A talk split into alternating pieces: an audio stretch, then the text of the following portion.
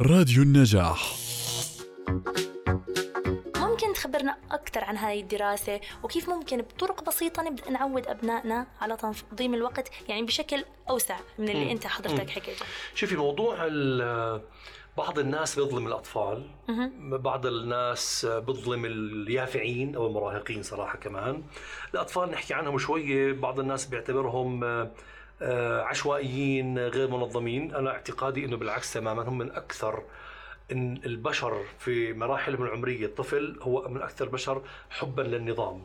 لكن إذا وجد البيئة المنظمة واللي بتطلق هاي الفترة الربانية اللي فيه لسه الصافية بكون جدا منظم. أنا شفت أطفال في العرب في في دول مختلفة جميل. آه، من أشد الناس نظاما.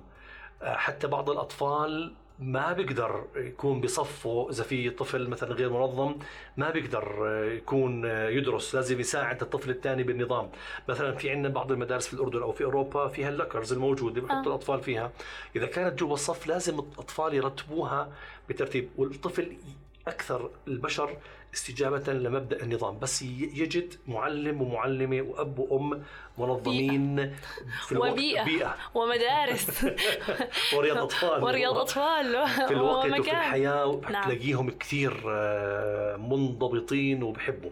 الآن بالمقابل ما يس... أحكيها شيء إحنا من- التربويين بدنا إياه الطفل يسعد باللعب. ف- فإحنا في رياض الأطفال وفي في الصفوف المبكرة بنفضل نعمل كل فترة فترة شيء اسمه فوضى خلاقة.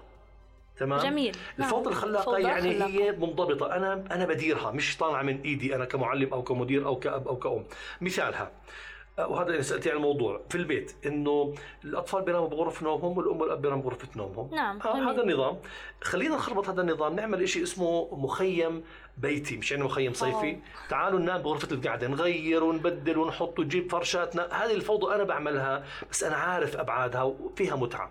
بالمدرسة مثلا عندنا الزي الزي الزي عندنا بس خميس كل شهر آه تعال بزي حر له شروطه المعينة طبعا وتبرع بنص دينار ل آه، أطفال مركز الحسين مثلا أو لجمعية خيرية. روعة. ففي فوضى خلاقة منتجة.